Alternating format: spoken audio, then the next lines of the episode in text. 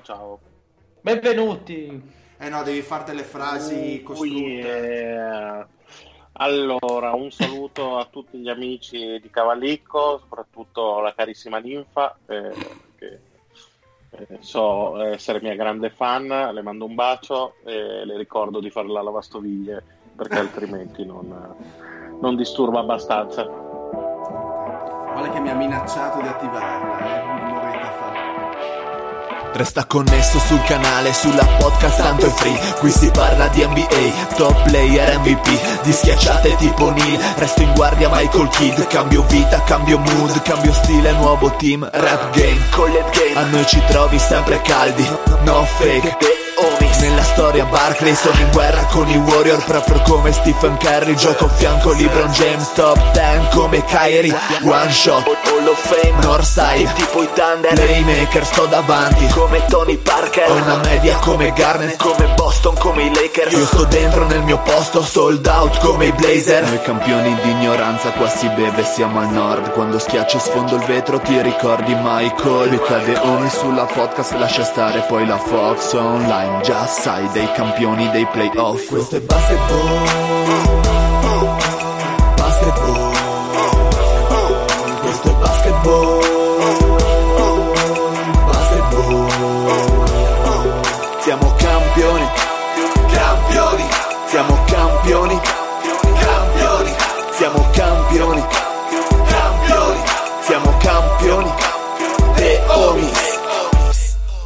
Benvenuti a questa nuovissima puntata di The Homies. State ascoltando la voce caldissima del Dile con me lo zio. Buonasera a tutti e un saluto calorosissimo e spassionato a tutti coloro che chiedono migliaia di euro per lavorare con Huawei. Un saluto a Lorenzo. Buonasera a tutti, un saluto a tutti, tranne a quelli che costringono a fare 5 ore di corsi online eh, per formazioni, sicurezza e cazzate varie. Un saluto al Patrick da Bologna alias il Fede. Bella rega, sc- sto sc- parlando direttamente da Bampenis, enorme. siete nulla rispetto al Patrick. Perfetto, ciao Fede. Bella rega. Parliamo con l'alter ego un po' più simpatico. Eh. Eh, un, sal- un saluto al Mario. Ma come, ultimo ma non ultimo nella vita, niente? Ma magari lo diciamo alla fine, dai, perché dobbiamo sempre Va bene, dai, le buonasera a tutti. Buonasera a tutti e special modo ai giovani neofascisti che si cimentano con i cambiamenti climatici. E, e hanno, e ricordano grandi cantanti ormai passati. Un saluto al nostro gruppo Telegram che ci riempie di consigli e feedback. Grazie ragazzi del- dei vostri feedback riguardo all'ultima puntata. Abbiamo cercato di trovare la quadra. Questa sera speriamo di fornirvi un prodotto migliore. Vi ricordo il nostro gruppo Telegram appunto aperto a tutti. Trovate il link in descrizione di puntata. I nostri canali Twitter e, mm, e Facebook slash The Homies Play It. Se ascoltate la puntata su iTunes mi raccomando stelline e recensioni così ci fate salire nell'empireo dei podcast sportivi più importanti di sempre. Mi raccomando, smettetevi di farvi le canne e, e non perdete tempo e iscrivetevi. Perfetto, eh, vi ricordo Spreaker ma siamo anche su Spotify quindi avete un podcast multipiattaforma, potete andare ovunque, ci trovate ovunque. Mi raccomando, ci teniamo eh? e ovviamente per tutti voi ricordiamo il nostro giochino, il nostro concorso, ovvero il Maurizio Mosca dove facciamo la raccolta di tutte le previsioni di questa stagione 2019-2020 NBA. Trovate facilmente il documento su Twitter, postato gentilmente da Lorenzo e quindi anche se non siete dentro al gruppo Telegram potete comunque partecipare insieme a noi. Ricordatevi che se sarete tra i fortunati vincitori di questo giochino Maurizio Mosca, se azzeccherete in maniera ineccepibile tutte le previsioni, Eh, avrete, riceverete Se, se azzeccassero tutte le previsioni sarebbero dei Magli Hotel, ma tutti Eh, quanti. andrebbero praticamente alla Sisa alla sbancare, però invece con noi, invece di soldi, vincerete delle magliette, dei gadget, insomma, dei Homies. Quindi quest'anno avete una ragione in più per partecipare ai nostri giochini, ai nostri premi e questo è molto bello. Questo fa molto community come piace a me, grande famiglia. Sì, devono essere tutti dei grandi Lupin. Perfetto, stai attento che Spettacolo. Lupin prima o poi ve lo beccate anche in puntata, non fate troppo degradarsi perché il deal è malvagio come il capo della Spectre. Oggi ragazzi andremo a analizzare la Northwest Division, siete carichi, siete pronti? Perfetto, la risposta, la risposta giusta che mi aspettavo. Allora, Northwest Division, anche questa molto interessante. La puntata precedente abbiamo trattato la Pacific Division, quindi ricordo ai nostri ascoltatori che se volete andare a recuperarla la trovate nelle piattaforme. Oggi invece ci concentreremo sulla Northwest appunto e quindi sulle squadre più croccanti e ficcanti che sono ovviamente partiremo da queste, da Denver e da Utah, che sono tra l'altro eh, diciamo delle squadre che potranno dare a questa stagione. Poi abbiamo i Portland. eh, tanto vituperati da Lorenzo, in cui sicuramente ci sarà una bella discussione. E poi le squadre, diciamo, un po' fanalino di code, Minnesota dello zio. E Io, io non ti ho offeso, comunque hai ragione. eh, lo so. E poi ok sì, e la tratteremo per capire un attimino quale sarà un attimino l'andamento di questa squadra, dove andranno a parare. Quindi ragazzi io direi di cominciare con questi croccantissimi Denver Nuggets. Bene. Cominci- cominciamo dai Nuggets. Vediamo. Esatto. eh. Una squadra che è rimasta pressoché immutata dall'anno scorso, quindi diciamo Ma che le prospettive dovrebbero essere bene o non male quelle dell'anno scorso. Eh, infatti è proprio questa l'idea, cioè secondo te il fatto che siano immutati, quindi non abbiano aggiunto nulla di significativo, vabbè a parte eh, Grant, che comunque andando a snocciolare il suo tipo di gioco potrebbe funzionare molto bene a Denver, cioè credi che mh, basti il fatto che magari questo corra un anno di più, quindi più esperienza, più, eh, più abitudine a giocare insieme a certi livelli, a certi livelli NBA per confermarsi in un Ovest che come abbiamo detto ormai è una fossa dei leoni? Cioè, mh, secondo te le 54 vittorie sono confermabili? Allora, io ho dato 52 vittorie, quindi due di meno Ok. dell'anno scorso, giusto per far la tara eh, riguardo appunto quello che dicevi prima. Chiaro è che questa squadra ha bisogno di due conferme molto importanti, ovvero eh, che Jokic continui a fare quello che ha sempre fatto, che sia sano per tutto l'anno, perché poi alla fine Denver ha queste due stelle, una stella che già com- comprovato appunto Jokic che deve mantenere questo suo questa sua consistenza e poi Murray che deve dimostrare di poter fare un saltino in più, un saltino in là. Quindi credo che la squadra è rimasta immutata. Comunque parliamo di due giocatori piuttosto giovani, uno 21enne, ovvero Murray, e uno 24enne, ovvero Jokic. Quindi sono lontani dal loro prime e possono solamente migliorare in questo senso. Credo che possano riconfermarsi. Io infatti ho dato 52 vittorie, insomma. Ma eh, credo che- dire, non ti spaventa il fatto che Jokic, famoso per, non è- per essere un non atleta, possa risentire delle, delle tossine del mondiale? Perché comunque molti giocatori si vedono che fanno, anche quando sono europei, queste manifestazioni qua, magari un primo mese molto molto buono perché hanno ancora dietro i carichi e la preparazione della nazionale e poi fanno una stagione molto in, in calando comunque, in, eh, con andamento, con andamento verso sud. Secondo te può succedere questa cosa per Jokic? Cioè E poi è aspetta, abbastanza mi, mi- collego sempre con Jokic eh, dicendoti sì, il livello della condizione, la domanda del, del Lorenzo, ma anche eh, questo giocatore che è entrato un po' nell'empirio dei migliori giocatori della Lega, se può veramente diventare un leader, un uomo franchigia, se può eh, condurre sé e i suoi compagni a- ad essere veramente tra le prime squadre della sua conference o se pensi che abbia raggiunto eh, con questa doppia doppia dello scorso anno eh, il, il suo limite massimo di evoluzione. Allora, eh, la domanda riguarda lo stesso giocatore, ma la dividiamo in due parti perché eh, comunque sono due domande, secondo me, che fanno apparare su due visuali completamente diverse. Per quanto concerne la paura di Lorenzo, sì, anche perché comunque può esserci questo calo anche perché non è che può fare eh, del management eh, riguardo ai minuti in campo, perché chi potrebbe sostituirlo, Plumlee, ma ovviamente non ha la caratura di Jokic, non si può pensare che eh, possa riuscire a raggiungere quei livelli, quindi il rischio si può correre. Però credo anche che Jokic quest'anno sia chiamato a un salto non tecnico, che, perché quello l'ha fatto anche l'anno scorso, vedi il discorso difensivo che ne avevamo parlato nella stagione precedente, ma lo deve fare appunto mentale, lo deve fare di leadership e lo deve fare anche per, eh, a livello di management, deve capire quali sono i suoi limiti, come potrà eh, ridistribuire le forze per una stagione NBA di 82 partite che è molto complessa, soprattutto se eh, comunque non sei profondissimo eh, a livello di, di, panchina, soprattutto su certi ruoli, i Nuggets. E quindi eh, sta eh, sostanzialmente a Jokic riuscire a fare, a mio avviso, questo step in più.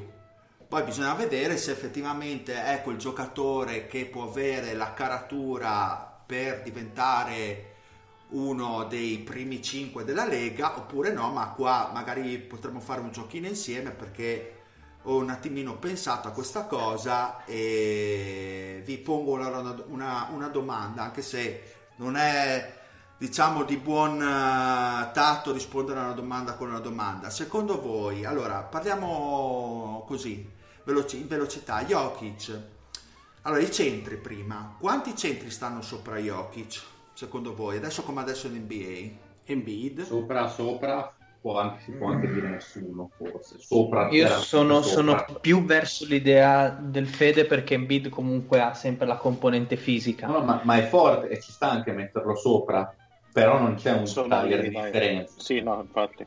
Certo che uno può dire che magari è più facile costruire attorno ad Embiid non fosse altro per la componente Quindi... difensiva più dominante quindi, quindi no. se, non è, se, se, non è, primo e secondo, dai. Quindi, allora, quindi a, parte, allora, a, parte, gusti personali, nel suo Ma... ruolo di centro è tra i primi tre della Lega. Penso che possa mettere d'accordo tutti questo discorso, no? Direi primi sì. tre, primi due, insomma, poi alla fine siamo sì, lì, sì, no? assolutamente. Ok, perfetto. penso che nessuno metta Towns davanti a lui. Eh. Ok, quanti giocatori NBA allora a questo punto sono sopra Jokic, adesso come adesso? Uh, è un po' labile questa domanda.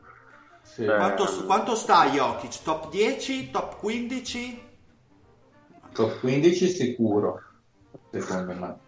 Avrei detto top 20 sicuro, ma insomma poi lì si va talmente a preferenze che c'è talmente tanto talento che non c'è una risposta esatta. Poi me. c'è la questione comunque che viviamo in un'epoca cestistica per cui non, è, non, sei così fortunato ad avere un talento straordinario nel ruolo di centro piuttosto che averlo nel ruolo di ala piccola, per dire, perché in questa ora come ora sposta di più in altri ruoli avere la super super Allora, comunque poi lì secondo me fare un power ranking a volte è molto complesso perché salta sì. fuori la soggettività, perché per me Yoki c'è un top 10, quindi per voi un top 15 ci sta benissimo, non è una considerazione per lo zio, tu cosa pensi? È un top 15, un top Ma 10? valutare giocatori così Stiamo diversi... parlando di uno che abbiamo detto che prima è però, top 3 come centri, quindi dobbiamo prendere in considerazione anche il primo Ma ripeto, punto. il talento negli altri ruoli non manca, io sinceramente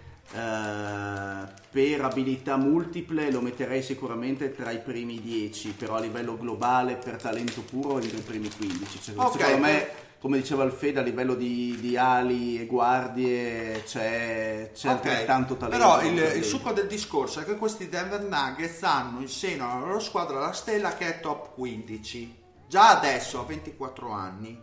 Sì. Quindi la mia domanda è, a parte una questione come ho detto prima, e quindi chiudo il ciclo, prettamente mentale di Jokic, è, è, cioè è tutto sulle spalle di Jokic o è anche il contorno che deve fare la differenza? Perché ma per ovvio, me ma ovvio che è il contorno, contorno, cioè se noi vediamo squadre con un singolo giocatore forte, faccio un esempio, i New Orleans di Davis, eh, i Minnesota di Towns, non sono squadre che raggiungono livelli altissimi con una sola stella, però... Eh, quello che volevo dirti io è che È ovvio che il giocatore da solo non sposta, però è, è, anche da associare al tipo di giocatore, nel senso che questo Jokic a livello di leadership sembra un attimino mancare, sembra a volte indolente, sembra a volte... È sempre slavo, eh.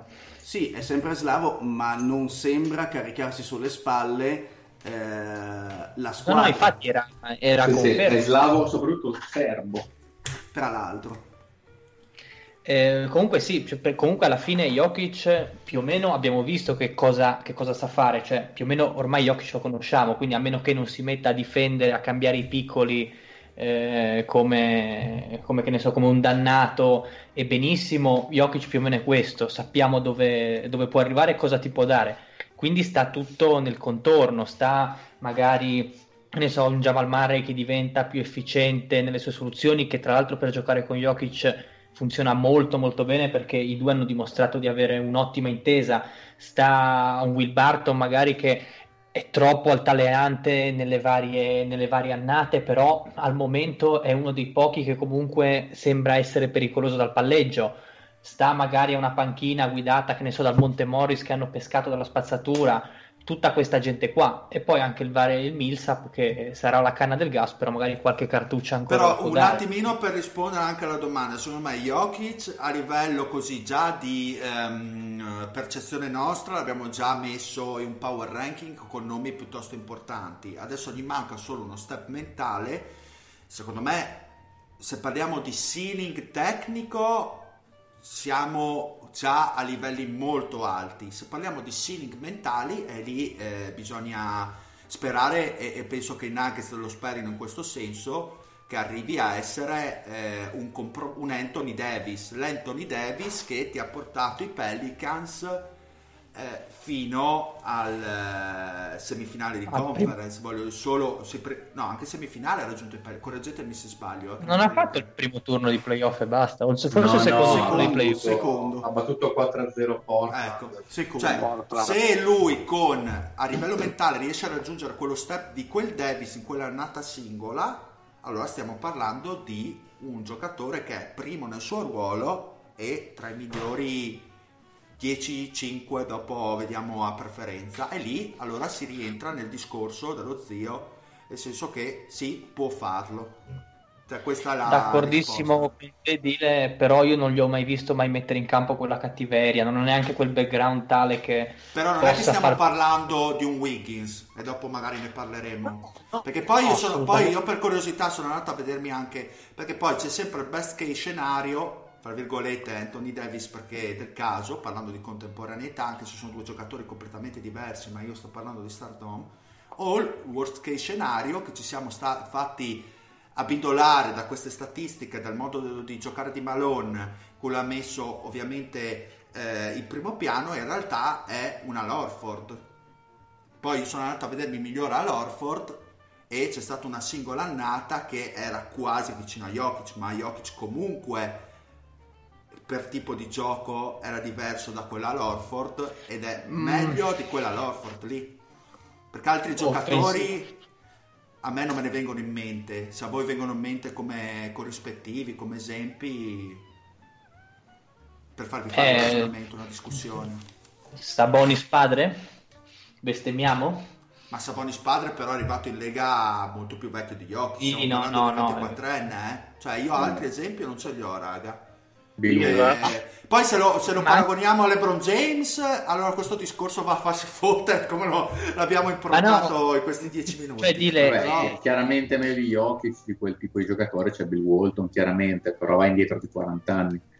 Eh, io non una specie di Divac potenziato a livello sì, e beh, chiaramente un Divac con qualcosa in più sì, ma no, certo. più che altro perché Jokic cioè se voi andate a vederlo Jokic palleggia a metà campo sotto le gambe, dietro la schiena con una naturalezza che fa spavento cioè non soffre neanche la pressione quindi è proprio, proprio qualcosa di nuovo, di, di innovativo. sì, ma non stiamo parlando, secondo me, tanto dell'aspetto tecnico, quanto proprio di aura, come, si, come dicono anche gli americani, no? Quindi aura proprio di, di, di, forza mentale che ti fa trascinare la squadra. Ma detto questo, lo mettiamo, ok, abbiamo, credo che abbiamo detto tutto su questo discorso qua, siamo arrivati mm. alla quadra, andiamo con altre domande, se no se facciamo seghe su Jokic se può non essere o cosa LeBron James direi che stiamo qua fino alle 4 di mattina Mm. altre considerazioni che volete farmi fare su Denver si parlava, Ma, di, si parlava di Jamal Murray credo anche no? Sì. allora io penso e poi eh, correggetemi se sbaglio allora Jamal Murray è una guardia di 21 anni che comunque ha fatto un bel po' di progressi ora anche qua io ho fatto dei paragoni azzardati.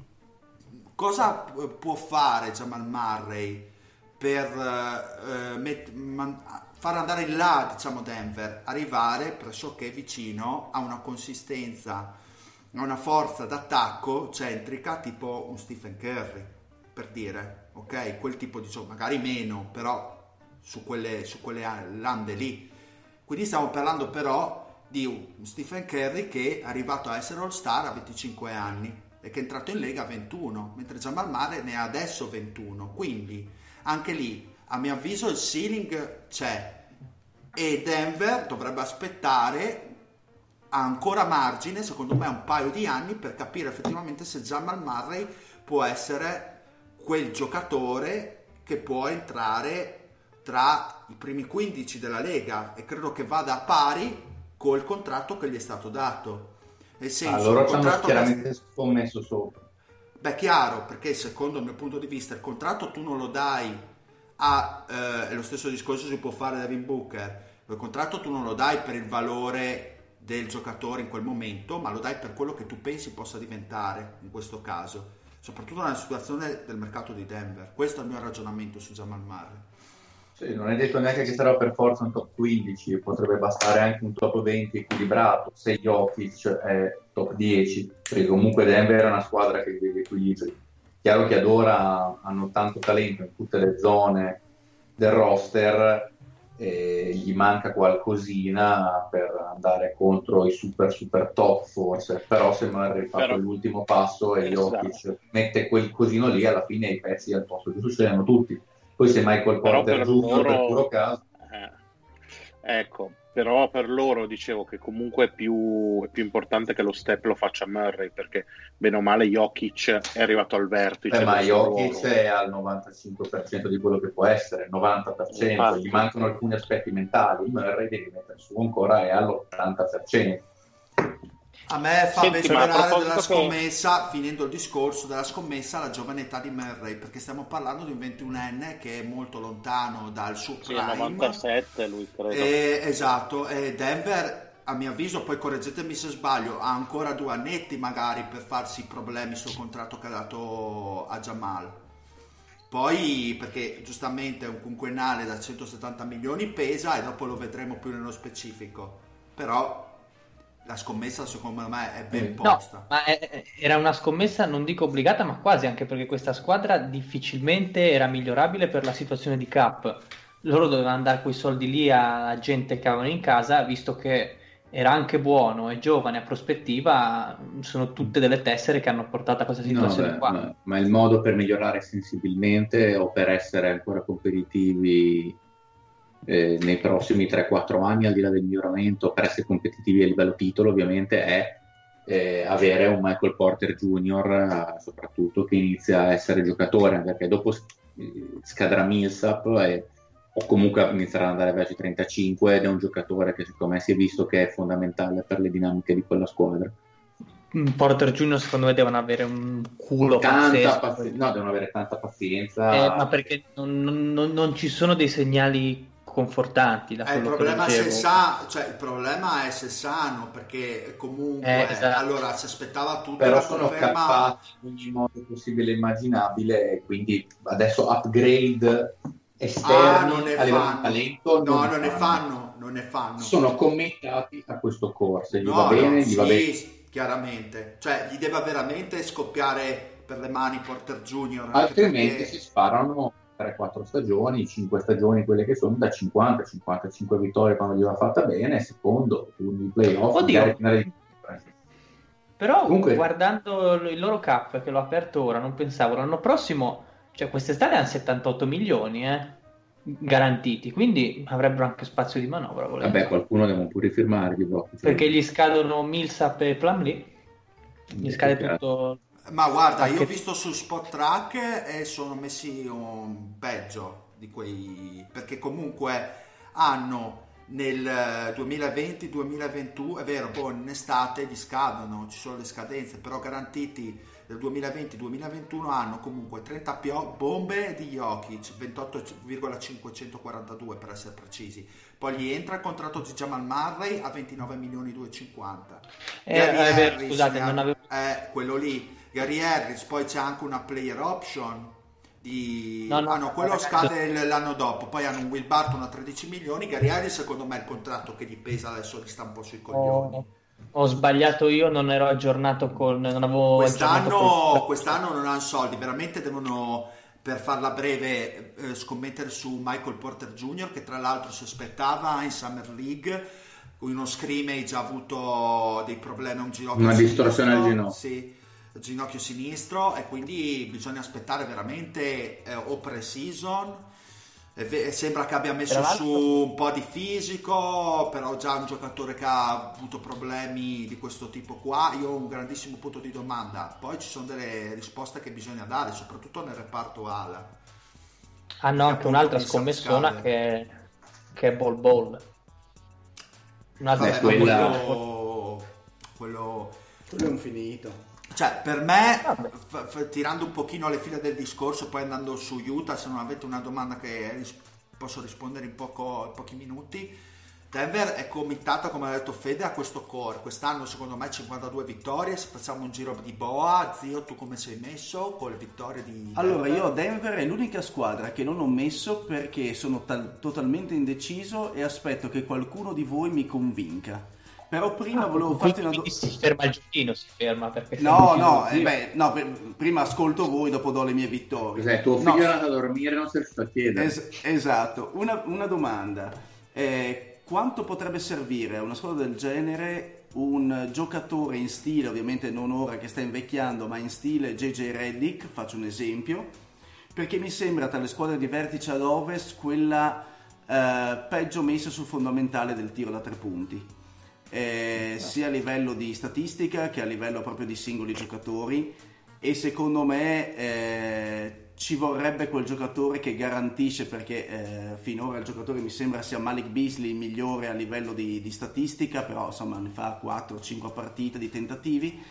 Eh, secondo me un giocatore del genere che in alcuni momenti aiuta a spazzare il campo soprattutto quando gli avversari sono forti e mettono pressione per diventare un- per, per fare secondo me un gradino in più per diventare ancora più pericolose Ma, eh, Dio, un giocatore come Reddick potrebbe fargli sicuramente o comunque in stile cioè uno, spe- uno specialista che abbia anche un Vabbè, rispetto più eh, in eh, a, chi, a chi è che non fa comodo Reddick? no nel senso che è una Un- squadra appunto che, che manca secondo me di tiro perimetrale in quasi tutti i suoi i suoi Oh, come attempt, sì, in effetti erano sedicesimi e diciassettesimi come realizzazione sul tiro da tre. Che per il tipo di gioco che anche va predicando Malone non è propriamente una statistica positiva da questo punto di vista. Ehm, sì, gli farebbe comodo, effettivamente, sono d'accordo con te. Perché poi Parlo sempre a livello comunque di squadre di medio, cioè di alto livello ad ovest, quindi secondo me tra le contender Denver è quella che Ma è, è ne lo step che più. bisognerebbe chiedere, eh, prima ne parlavo, eh, parlavamo di Murray, eh, è lo step che bisognerebbe chiedere, che- chiedere anche a lui, perché adesso tira col a ridosso del 37%, se riesce a fare magari quello steppino in più, per dire, non sarebbe male col tiro da 3. Eh, ah, per me, per dire, io ho individuato come il punto debole Gary Harris, per me, per quel tipo di contratto, per i problemi che ha avuto fisici, è vero, giovani, eccetera, è, è l'unica margine di manovra che vedo a questo Denver, anche per andare a rimpolpare la situazione Ali, perché effettivamente quest'anno scade Millsap e la risposta qual è? Solo il colpo di culo che puoi trovare da Porter Junior. Io ho provato a fare dei magheggi mentali, però effettivamente giocatori a un prezzo che si possono permettere Denver eh, non, non lo becchi e poi non hai asset perché Denver non ha le sue scelte Probabilmente ha degli swap Probabilmente Ma- credono anche in Grant, eh? credono molto anche in Grant nel suo sviluppo probabilmente. Beh, l'hanno anche pagato, insomma, mm. spero che gli possa andare bene, insomma. Bene, io direi di andare su, sui jazz, ragazzi. Beh, dobbiamo dare prima le vittorie. Sì, facciamo no? il giro di boa. Vai Lorenzo. Uh, sì, aspettate che Ronaldo si è appena mangiato un gol davanti al portiere, quindi ero un po' alterato. Vabbè, uh, io ne ho date 55, quindi ne ho date una in più dell'anno scorso, perché secondo me più o meno si verrà a pareggiare quel discorso tra um, potenziamento dell'Ovest e um, maggiore esperienza da parte di tutto il roster, quindi sono abbastanza fiducioso in questi Nuggets, anche perché faccio la tara un po' con la... Um, con la division in cui si trovano perché a parte Utah e poi va bene parleremo tra poco secondo me tutte le altre hanno fatto o uno o più di un passo indietro quindi potrebbero arrivare delle vittorie, delle vittor- tante vittorie da questa division. Fede? E sostanzialmente al stesso discorso per me 55 ci stanno tutte anche perché c'è valore nel fatto che sono rimasti sostanzialmente gli stessi dell'anno scorso. Hanno fatto più esperienza meno di infortunio robe non vedo come possono fare peggio dell'anno scorso nel complesso. Mario. Io invece mm, sono della stessa, lo stesso range mm, del Dile, dico 52 nel mio livellamento che avevo preannunciato dell'Ovest e li vedo nella mia griglia diciamo al terzo posto. Ok, perfetto. Quindi zio... Alla fine mi ha convinto il buon Marione e quindi vado anch'io con 52. Ok, perfetto. Beh, non per niente uno diventa sindaco a caso. Allora, eh, esatto. andiamo, andiamo, con Utah ragazzi, dai che ne abbiamo di cose da dire questa puntata. Eh, Las Vegas da un 54.5, i Jazz comunque eh. sono, partono molto forti quest'anno, trade di Conley ma anche l'arrivo di Bogdanovic, quindi due pedine eh, molto importanti. Quindi, però, nel contempo hanno perso anche un Favors e hanno perso anche un Crowder. Quindi hanno guadagnato in attacco, ma hanno perso in difesa. È giusta questa affermazione?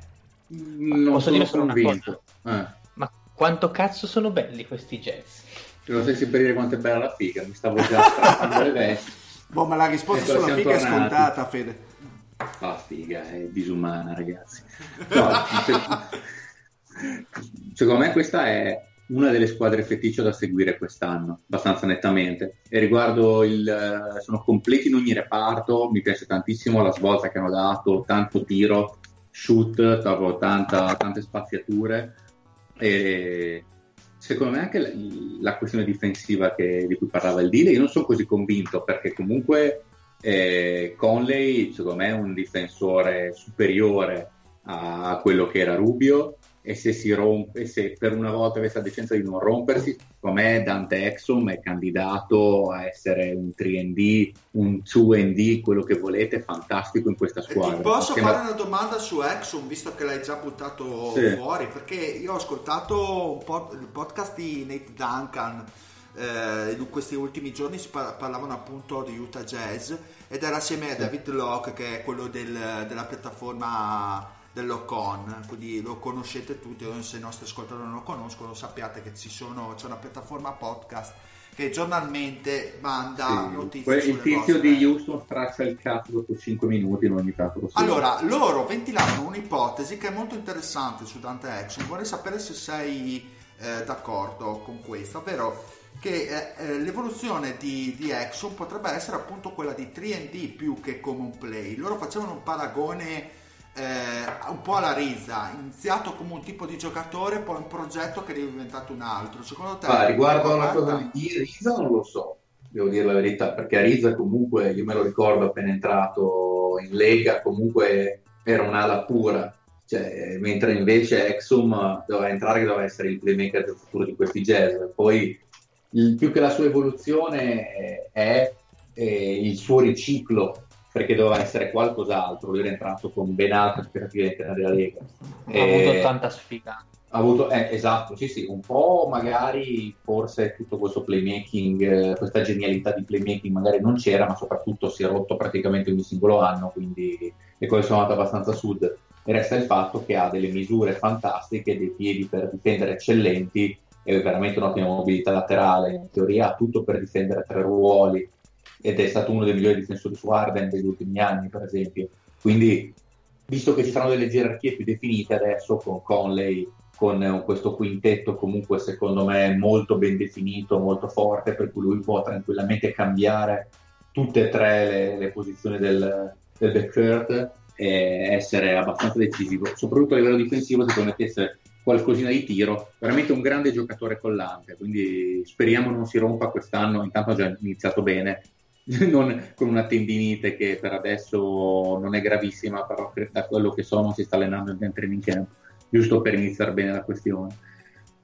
Eh, riguardo la questione di, di Favors, secondo me meglio di Ed Davis per sostituirlo fa veramente fatica nel senso che certo giocatore di altro peso Favors però per cambiare Gobert Ed Davis va veramente da Dio e l'idea di giocare con Bogdanovic e Ingles come 3-4 intercambiabili a me personalmente fa impazzire. L'unico grande difetto che secondo me hanno è che se davvero si rompe Gobert ecco lì fai fatica a coprire 48 minuti in maniera efficace. Ma guarda, Fede, mi hai, mi hai teso un assist, ma io penso, guardando un attimino il roster, ho visto come il ruolo da 4 invece lo trovo personalmente piuttosto scoperto, nel senso che anche se vai a inserire uno fra Bogdanovic e Ingles, eh, rimane eh, per come gioca aiuta secondo me piuttosto leggero come ruolo e... e quella è la cosa interessante secondo me, sai? Ma per, perché hanno tanti giocatori tra i 6 e 6, 6 e 7, 6 e 8, ma veramente tanti. Sì, quindi... sì, è quella la cosa interessante, è vero, per come gioca Utah, sono leggeri, ma è proprio questo il bello, che potremmo secondo me assistere a un'evoluzione del gioco di Utah un po' oltre il, il gioco lento che siamo abituati a, loro, a immaginarci da loro, il gioco pesante, Favors 4, grosso che potrebbe giocare da 5 ma li gioca 4 una cosa molto più moderna in realtà in altre squadre questa secondo me è una configurazione abbastanza normale e da loro che non ci aspettiamo. Quindi, quindi scusa allora non, il problema del pace basso non era alla motion offense di Snyder ma era al, al roster che aveva in mano no no tutte e due tutte e due certo anche, anche il gioco di Snyder. Io mi aspetto comunque... un po' di alzamento di pace perché se hanno preso quel tipo di giocatori, se io ragiono al contrario, devo dire, poiché hanno preso quel tipo di giocatori, io immagino che la loro idea iniziale sia vogliamo dei giocatori che si attaglino al nuovo tipo di gioco che vogliamo fare, che non vuol dire una rivoluzione, ma abbiamo visto che se vogliamo arrivare in alto dobbiamo cambiare qualcosa che ci può servire per chiudere questi buchi e hanno preso Bogdanovic. Ma quindi... Però comunque io, io mi aspetto ancora tanto attacco a metà campo. Eh, sì, comunque... sì, sicuramente, sicuramente, però hanno tutte le possibilità di questo mondo di a- avere un gioco intanto che con, con Ingles che gli allarga il campo o Bogdanovic che gli allarga il campo è tutt'altra maniera di, di, giocare secondo me in maniera più efficace, di, di liberare un po' Donovan Mitchell, secondo me è una delle chiavi di questa stagione che con Conley Mitchell deve tenere un po' meno palla, in, meno palla in mano, o meglio la può tenere tanto in mano ma deve decidere meno, quindi è più libero di attaccare in maniera un po' più istintiva probabilmente. Anche con Bogdanovic che al di là del numero di assist basso però è un ottimo giocatore per aiutare la circolazione di palla. Quindi, quindi, secondo me questo è ottimo. Quindi Fede, scusa, allora, eh, quindicesimi l'anno scorso come offensive rating, secondi come defensive rating, siamo nella stessa, nella stessa bilancia dell'anno scorso o cambia? No, però possono essere top 3 come, offensive, come defensive rating sicuramente, mi tengo badico top 3, ma in attacco secondo me quest'anno top 10, ma tranquillamente top 10. Anche perché Bogdanovic comunque a parte l'efficienza offensiva eccetera comunque è un buon difensore, ai playoff ha eh dimostrato sì. di saper tenere LeBron eh, in maniera abbastanza competente. Eh, lui è uno dei rari slavi con la cazzina. Ma eh, prima hai toccato appunto il uh, tasto Mitchell. L'anno scorso, secondo anno, per lui è stata una stagione diciamo di alti e bassi, bassi nella prima mm. parte e alti nella seconda. Questa, e non conferma già... della parabola. Esatto. Ehm, hai già detto tu praticamente avrà meno pressione, un colle in più, un Bogdanovic in più, comunque dei Paul Handler in più. Cosa ci aspettiamo da lui? Io ci credo tanto, devo dire la verità, ci credo tanto. Forse bisogna lievemente correggere le aspettative su di lui che rimangono alte però forse non è giusto di da- dargli un'eti- delle etichette un po' troppo importanti sin dall'inizio. Io mi aspetto che migliori rispetto all'anno scorso per i motivi che ho già detto, oltre alla maturità in più. Vediamo, però io mi aspetto che si inizi a parlare di lui come una star seria ai piani alti, senza voler sco- scomodare i nomi adesso, magari i, nomi li scomoderemo dopo se si confermerà. Ma posso tirare una provocazione appunto del, eh, uscita fuori da- dallo stesso podcast di cui parlavo prima? Eh, tutti dicevano Wade, loro hanno detto più che Wade Arinas. No, mm, Eh, no, eh, eh. No, non boh. concordo. ha meno playmaking, forse meno. Beh, ha anche meno talento tecnicamente, perché Arinas aveva un talento fuori dalla grazia del Signore, veramente. Però, forse intendeva, però, voglio dire, si riferiscono forse al fatto che non ha delle percentuali così alte, a volte si prende dei tiri un po' difficili, però secondo me era frutto anche del tipo di roster che aveva attorno. E lui, per quanto sia straordinario, rimane un 6-3 che gioca a guardia pura. A volte fa anche fatica a creare separazione.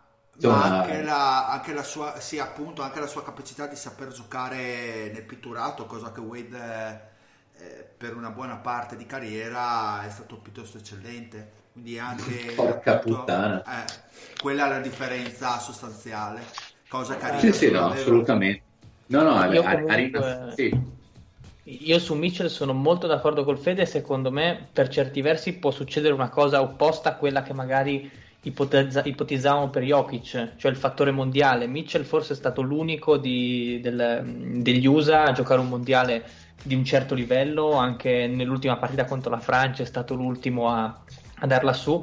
E penso che questo adesso, in una misura con le giuste proporzioni, può dargli quella fiducia che per esempio ha dato a un Curry il mondiale del 2014 in cui ha proprio, ha proprio preso in mano la squadra e si è reso conto di poter essere un certo tipo di giocatore. Con le dovute proporzioni anche Mitchell potrebbe, potrebbe fare questo step. Questo... No, ci sta come considerazione, assolutamente. Eh, com- comunque gli fa bene ad alcuni giocatori vedere, vedere il mondo per certi versi. Mario, tu cosa, cosa ci dici di, di Mitchell, visto che sei stato silente sino adesso?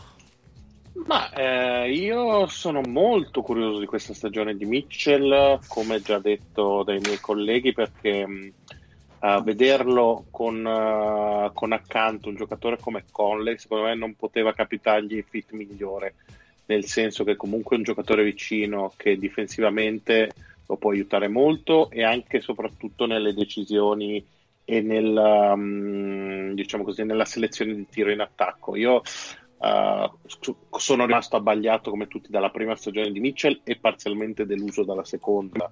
Diciamo che forse eh, uh, quello che aveva fatto vedere i playoff del primo anno eh, è stato un po' un exploit, diciamo così, già uh, che mostrava quello che poteva essere il suo prime.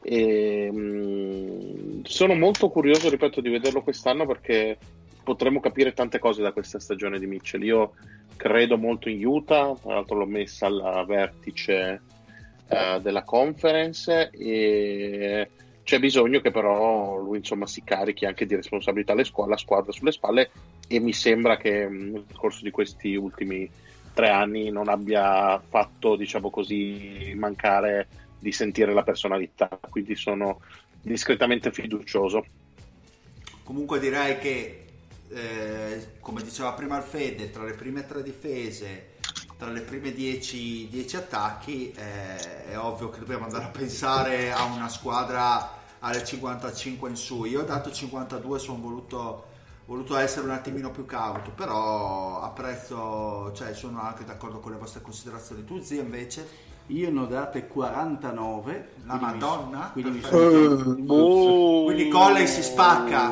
Io ho calcolato... Ok, No, che oh, si oh, spacca. oh, oh, oh, si spacca ma perché no. se dice così In realtà No, non è solamente Conley, che, è- che Mario ha ipotecato, ipotecato il futuro. Madonna, Eh, sì. ha giocato due prime scelte su Colle, ma stai scherzando? Ti No, ammazzo, eh, eh, ma invece Ti andrà, ammazzo. andrà malissimo Mario, andrà malissimo, si spaccherà penso entro nove- entro fino a novembre, quindi questo è La Madonna pronostico. che, che, che maledizione Benedetto, che ha tirato! E mi sono consultato con l'oracolo, sappiatelo. quindi non c'è, non c'è margine d'errore per, per, questo futuro di Conley. Ok che questi eh, l'anno scorso hanno fatto eh, 50 vittorie con Rubio, giusto? Un Rubio che ha giocato 68 partite e le ha giocate male, quindi... No, ma in realtà non è, non è che l'ho, ho fatto la valutazione su Conley, ho fatto la valutazione su, su Conley sì, eh, su Exum che ogni anno ne continuano a tessere le lodi, ogni anno continuano a non giocare e, e sul fatto... Tessere le lodi, scusa, di Exum. No, lo scorso anno Io non ho mai sentito nessuno parlare bene di Exum. No, in realtà ogni forse, anno ne parliamo. madre. Sì, può essere.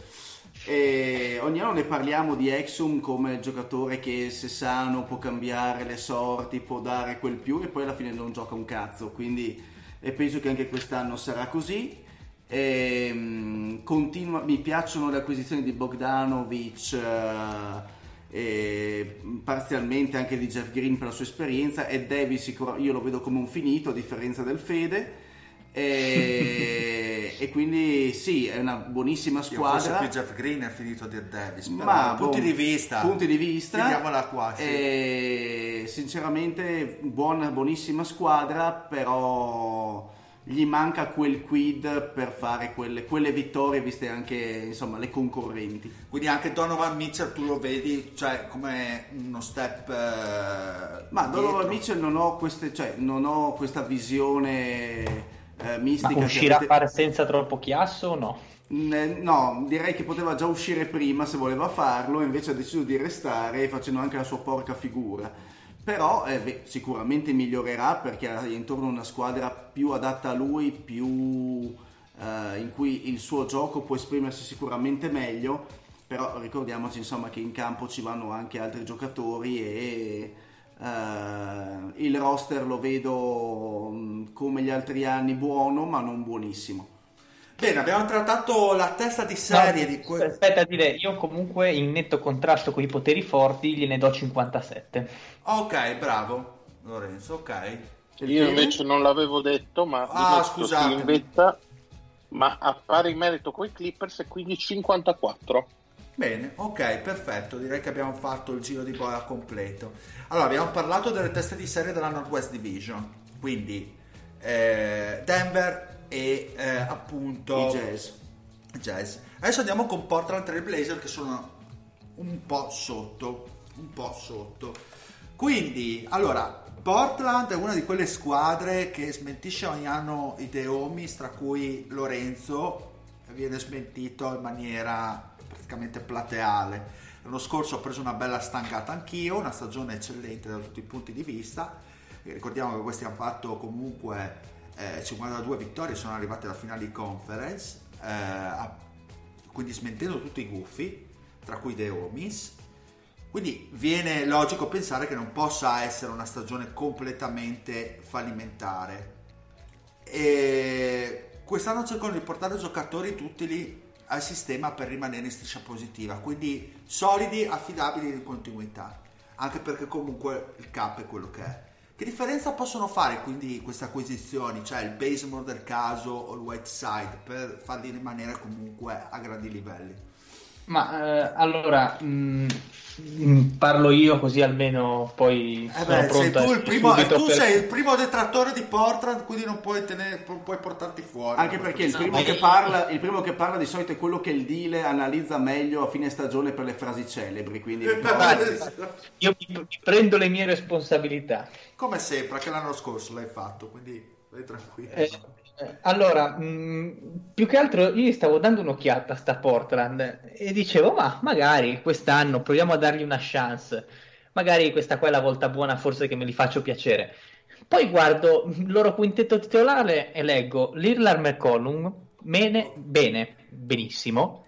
Poi però vado avanti e vedo eh, Rodney Hood, Zach Collins e Whiteside cioè, non è una cosa che mi fa impazzire. Cioè, se la squadra deve avere come tre titolari Rodney Hood come terza opzione offensiva, appunto, questo qua, c'è già qualcosa che mi, che mi, un, mi fa accendere qualche campanello d'allarme. In più, comunque, mi sembra che stiano andando un po' contro quella che è la NBA moderna. Collins, se leggete da qualsiasi parte, hanno già detto che sarà il loro 4 titolare, quindi dovrebbero provarlo in questo ruolo e tra l'altro sembra essere il ruolo che gli piace. Però comunque è un po' il discorso che facciamo in grande su Anthony Davis. Questi giocatori che comunque ti sanno aprire il campo, sono molto buoni a proteggere il ferro perché Collins è un ottimo difensore del ferro, lo dimostrano le statistiche, ha, concede tipo il 59% al ferro che è molto buono come, come statistica. Dicevo, Collins deve giocare da 5. In più, comunque, Whiteside non è quel tipo di giocatore che in questo momento storico mi fa esaltare. Cioè, Whiteside, secondo me, era molto, molto valido ai tempi del primo, della, della, prima Miami, prima di prendere il contratto ciccione. Poi, però, comunque, le sue, sia le sue statistiche, ma anche proprio le prestazioni sono sempre andate un po' incalando. Cioè, sono giocatori molto discontinui, Wood e Whiteside, per dirne due, giocatori che ti fanno, che ne so, un 20 e 20 una serata e poi la sera dopo mm, sono completamente afasici, abulici in difesa, senza alcun tipo di, eh, di mordente, ecco. Quindi boh, mi fa da pensare. Tu, Dile, hai parlato di giocatori duttili acquisiti, ma secondo me ne hanno persi di giocatori duttili. Cioè, loro avevano in Arcles e Aminu un 3 e un 4 intercambiabili che gli hanno svoltato praticamente molte partite, soprattutto a livello difensivo e ora invece mi vanno a stravolgere con un, un, un comparto e un pacchetto che era molto molto solido con una strutturazione che ha molto poco di moderno, cioè giocare con Collins e Wayside è molto impegnativo. In area probabilmente non segnerà nessuno, però cavolo, eh, da Collins ci si aspetta un, un, uh, un, upgrade notevolissimo, soprattutto sul cambiare i piccoli per sostenere, questa, per sostenere, per sostenere questi due. Poi vabbè, ehm, tutto passerà sicuramente offensivamente dalle mani di quei due, cioè Lillard e McCollum sono chiamati a una stagione Uber perché comunque se la squadra vuole mantenere le prestazioni dell'anno scorso è quello che devono fare, perché se andiamo a vedere la panchina, chi esce dalla panchina? Ezonia, Tolliver e Basemore. Non è che ci sia tutta questa qualità, ecco. A me poi Basemore onestamente un po' come Whiteside, era un giocatore che secondo me aveva senso qualche anno fa, un giocatore che mh, non è mai andato sopra il 35% da 3, tranne che in una stagione, due o tre anni fa, mh, ad Atlanta, giocatore che mh, rispetto agli altri due, agli Amino e agli Arcles, puoi patire anche in difesa, perché sì, ti permette maggior pressione sulle guardie, però comunque non ha lo stesso tipo di corpo da mandare contro gli switch degli avversari, cioè Basemore sarà che cos'è un 6-9, comunque non è neanche due metri e lo patisci se, se, te lo puntano difensivamente con i lunghi o giocatori che sanno, che sanno giocare bene e sono ben piazzati. Quindi, boh, mh, questi sono un attimo i miei dubbi legati, legati a Portland, che secondo me mh, c'è tanto di buono nel reparto guardie, però in confronto a come si sono mosse le altre squadre, secondo me Portland ha fatto un passettino indietro, ecco.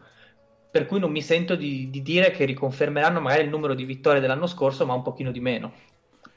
Ma più che altro per me, più che la perdita di, diciamo, di Amino, che comunque è un giocatore che è stato importante per loro, non lo metto in dubbio, è quello che vedo la grande mancanza, ovviamente Nurkic, che fino a quando non rientra lui, anche perché l'acquisizione di Whiteside è, è, nata in considerazione del fatto che Nurkic è infortunato. Quindi... Vi, do, vi do questo dato qua velocissimo che ho trovato molto carino. Eh, ci sono quin- tra i primi 15 giocatori con i migliori net rating nella NBA sono tutti di Milwaukee, Toronto e Golden State, quindi squadre che l'anno scorso hanno fatto benino, direi. L'unico gio- giocatore che non è eh, di queste squadre qua è Nurkic, tra parentesi. Quindi per far capire l'importanza che aveva al loro interno. No, eh, credo che sia chiaro questo. Eh, secondo me è quello il punto. L'anno scorso avevano un defensive rating in cui erano un po', diciamo, a metà del, del, del par, parliamo di sedicesimi comunque. Ovviamente un attacco tra i primi tre della Lega.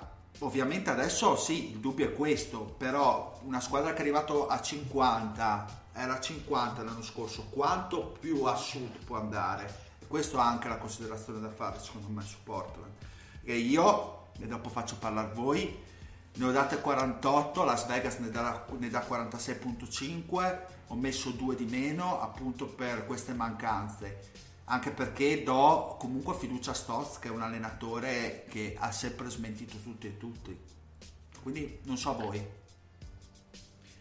Ma condivido l'idea di, di Lorenzo sul peso dei giocatori che, che, non ci sono più, soprattutto in questo caso Arcles, eh, che è un giocatore che comunque stava, stava crescendo e dava sul lato difensivo un apporto fondamentale per atletismo e, e capacità di cambiare su, su, più ruoli. Effettivamente ora manca un giocatore del genere, però è anche vero che Portland è una squadra abituata a giocare così e con uh, questi interpreti principali che sono McCollum e Lillard, perché la squadra è fondata su di loro ormai da, da tre anni. E, e, quindi mi aspetto come per Utah, eh, perché le vedo simili non nel modo di giocare ma nel modo di interpretare il gioco, quindi squadre che giocano in maniera eh, regolare, in maniera similare di anno in anno. Forse per Utah potrebbe essere l'occasione per cambiare quest'anno e essere, potrebbe esserlo anche per, eh, per, Portland. Una squadra forse eh, magari meno, mh, meno veloce nella transizione, però che magari può sfruttare con uh, Collins e con uh, Whiteside, uh, può essere magari più, più, presente a livello difensivo sul, magari sulla difesa schierata. Eh, magari potrebbe perdere a livello di statistica qualche, qualche punticino a livello di attacco, ma acquisirlo a livello di difesa.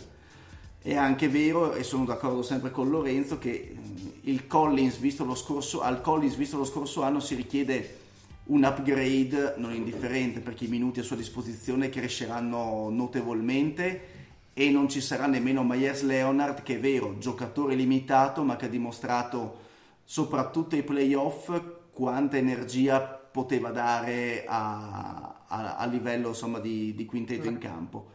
Quindi Ma anch'io io, dato... io dico solo che i cambi dei, i cambi dei lunghi sono Gasol e Tolliver. Eh? Boh, Gasol è fuori, quindi non c'è. Eh, eh.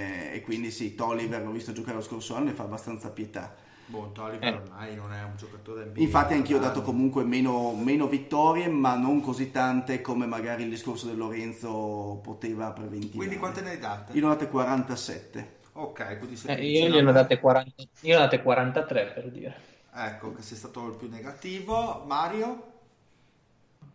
Ma io volevo essere pessimista su su Portland, ma come ha imparato Lorenzo a sue spese nel corso degli anni è mai, mai scommettere contro i Blazers. E se, e se Stotz tutto sommato ha fatto funzionare eh, Nurkic, ha fatto funzionare comunque Canter e, e, e, penso che possa ricavare qualcosa di buono anche da Whiteside uh, per quello insomma che che mh, concerne la difesa soprattutto, visto che comunque la palla in mano in attacco l'avranno sempre i due esterni. Quindi io penso che andranno di regolarità e con automatismi diciamo già abbastanza collaudati e per me si potranno confermare, tant'è che mh, li ho messi nel gruppone e a 49 vittorie con un posto playoff sigillato. Tra l'altro, Whiteside no, no, è all'ultimo anno di contratto. È in contract year, sì. E quindi secondo me potrebbe essere anche motivo per lui, visto che è un giocatore che da, a quanto pare segue molto il cash, di dare magari un, di fare un'annata un po' sopra le righe in stile Vucevic uh, per poter magari pensare, non dico di prendere gli stessi soldi, ma comunque Posso... una, una bella palata. Posso lanciarvi una mega, una mega, una mega bomba che se la becco divento il dio del mondo? Sì. Eh. Allora, così dai, tanto ormai siamo in ballo. Ma Fede come l'ha detto? Eh, le solite cagate. No.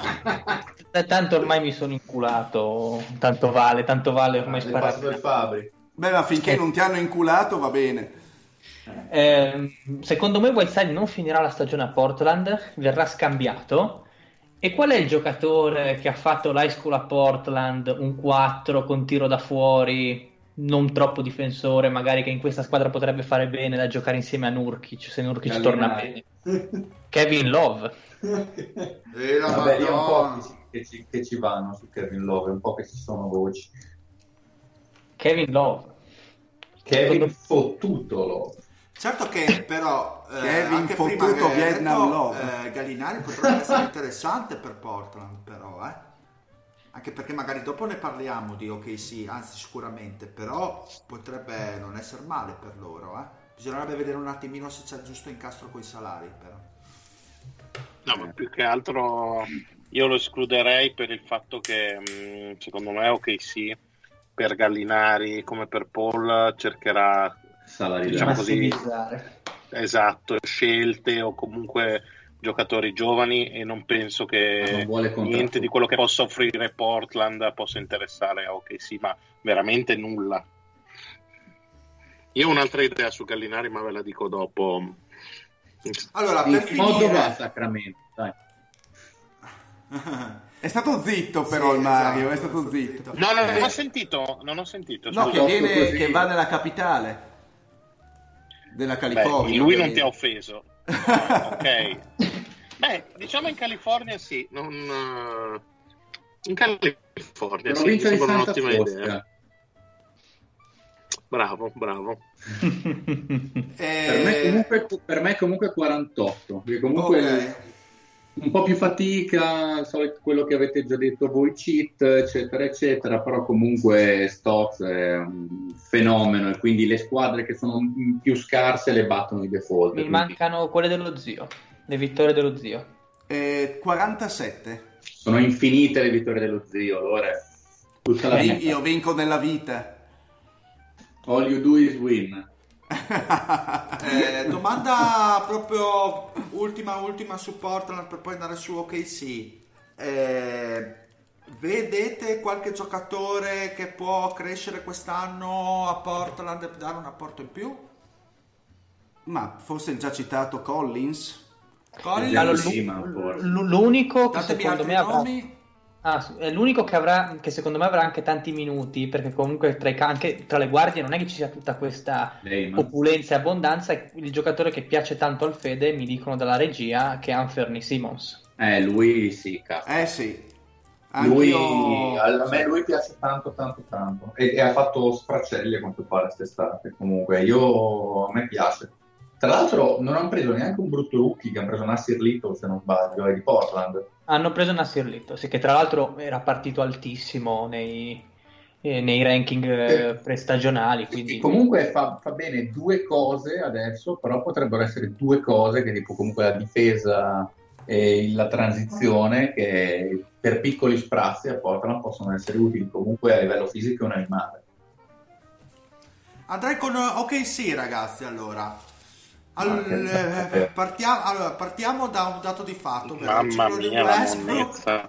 Allora, il ciclo di Westbrook è formalmente finito, quindi i fan di Andiamo Oklahoma sì, hanno dovuto subire, credo, un divorzio abbastanza pesante, anche perché Westbrook credo che eh, nel loro immaginario dovesse morire in maglia Oklahoma. Avevano già costruito l'oculo nel cimitero locale. Quindi la prima domanda, ora questa squadra non è più un'attrice primaria nella corsa ai playoff, ma una squadra di medio-basso livello. Mario prima ha detto monnezza. Ora, un po' come provocazione, che tra l'altro, eh, sentendo vari podcast, eh, ho sentito cose tipo 40 vittorie a ridosso dei playoff. Possono fare la mossa Clippers? Se voglio. Scorso? Se voglio? Playoff se voglio. Ma, eh, di- guarda, eh, scorrendo il roster direi assolutamente no, anche perché sostanzialmente gli unici, diciamo, veri giocatori, diciamo così, ehm, di talento, Mm. eh, ovvero sia quelli arrivati quest'estate, Chris Paul e mettiamoci anche Gallinari, sembrano destinati ecco, ad essere solamente di passaggio. Ma Mario, scusami se ti interrompo, ma la tua valutazione anche finale poi nelle vittorie l'hai fatta includendoli oppure no? includendoli fino a un certo punto. Cioè fino a febbraio, Tra- cioè facendo una... Esattamente. Ok. Anche se in realtà secondo me Chris Paul um, cioè ci vuole molta fantasia per muovere Chris Paul perché è un contratto particolare. Bello. bruttino si può dire No, per non dire Che, terribilmente brutto. Ma io sto perché questa Paul- peculiarità di dare contratti creativi. anche perché Chris Paul va a prendere 38 e mezzo quest'anno 41 e 3 il prossimo e una player option che non so vedo abbastanza probabile da 44 milioni per chiudere il- questi tre anni che gli rimangono mi sembra Ehm, pagato, è giusto. Sì, il giusto, soprattutto considerando che va per i 35 anni e a fine Eh, contratto. eh, giusto, allora Saremo vicini alle- all'età di Matusalemme. Eh, dicevamo, eh, tolto questo, eh, il talento medio è veramente, veramente basso. Eh, lo stesso Steven Adams, che è un, comunque un ottimo giocatore, è un giocatore di sistema che ha bisogno dei compagni giusti vicino e che comunque non è una superstar vera e propria. Eh, l'unico giocatore forse con veramente del potenziale inesplorato è Gilgius Alexander, arrivato appunto nella trade con, con, con i Clippers, ma, ma per il resto stiamo parlando di una squadra che probabilmente ha eh, Schroeder come quarto o quinto miglior giocatore e questo vi fa capire un po' il livello del, del, del roster. Diciamo che però che sì è l'anno zero, è, è finito un ciclo che era iniziato ai tempi di Seattle con la scelta di Durant, poi successivamente Arden e Westbrook, appunto con la, la dipartita di quest'ultimo, diciamo che finisce un po' ehm, il ciclo buono che purtroppo per Presti e per la città non ha prodotto quello che il talento manageriale aveva, diciamo così, assemblato. Quindi forse questa, questa squadra rimarrà uno dei più grossi, una delle più grosse incompiute della Hai storia toccato, NBA. esatto, hai toccato un punto che mi fa nascere spontanea una domanda. Delusi dalla conduzione di Presti questa squadra? Cioè, No, No, non si può essere delusi da un general manager che ti ha scelto sostanzialmente tre, tre MVP.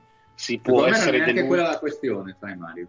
Cioè, Secondo me, ma cioè, allora, lo- loro sono stati bravissimi a livello manageriale, hanno sbagliato una scelta che sul momento Era poteva anche giustissima. starci. Secondo me- Cioè, secondo col me di poi è facile era- dirlo, esatto, esatto. Quelle comunque hanno scelto Ibaka sopra Arden e, e vabbè, non sapremo mai. Ma non è Presti che l'ha fatto. No, no, no, ma parlo di dirigenza. Di No, no, dirigenza. intendo dire, no, no, cioè, ma secondo me è una scelta Beh, di loro hanno- hanno neanche comunque- di dirigenza. Cioè, proprio loro dopo comunque hanno, non ha voluto pagare in, quella, ma in quel secondo me da quello eh, che, che ho capito è stata una scelta condivisa, nel senso che c'erano dei problemi comunque finanziari, delle scelte da, da- da fare.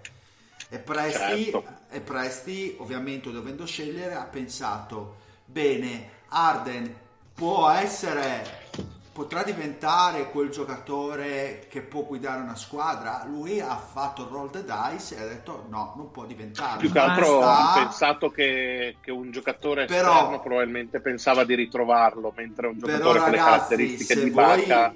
se voi per finire il concetto Mario, se voi pensa, vi ricordate un attimino qual era eh, l'opinione un po' di tutti, era appunto quella che Arden non potesse essere un giocatore chiave in una franchigia, tant'è No, che anche calma, primo- calma, calma, calma. I Giocatori chia- chiave, credo che non potesse essere il miglior giocatore di una franchigia, giocatore chiave non serve essere Boh, il miglior giocatore, va bene, ok, miglior Beh, giocatore Era, della era già il giocatore chiave, un giocatore Ok, chiave però franchigia. miglior giocatore della franchigia l'MVP No, non si no. poteva pensare, non lo pensava nessuno, neanche il primo Ma anno, no, anno.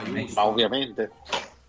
No, no, ci mancherebbe. Ma Però infatti noi stiamo analizzando col senno di poi, come dicevamo, sul momento è una scelta che tutto sommato è anche giustificabile. No, no, L'hanno io dicevo- sbagliata, Io dicevo che mi sembra evidente che se, la, che se io la ownership avesse detto ma tu anziché da, offrigli 50, offrigli 50, anziché 54 offrigli 60, perché era questa la differenza delle cifre. Cioè il, il suo massimo da restricted era 60 milioni in 4 anni, gli hanno offerto 54, li ha mandati a fare il culo più o meno.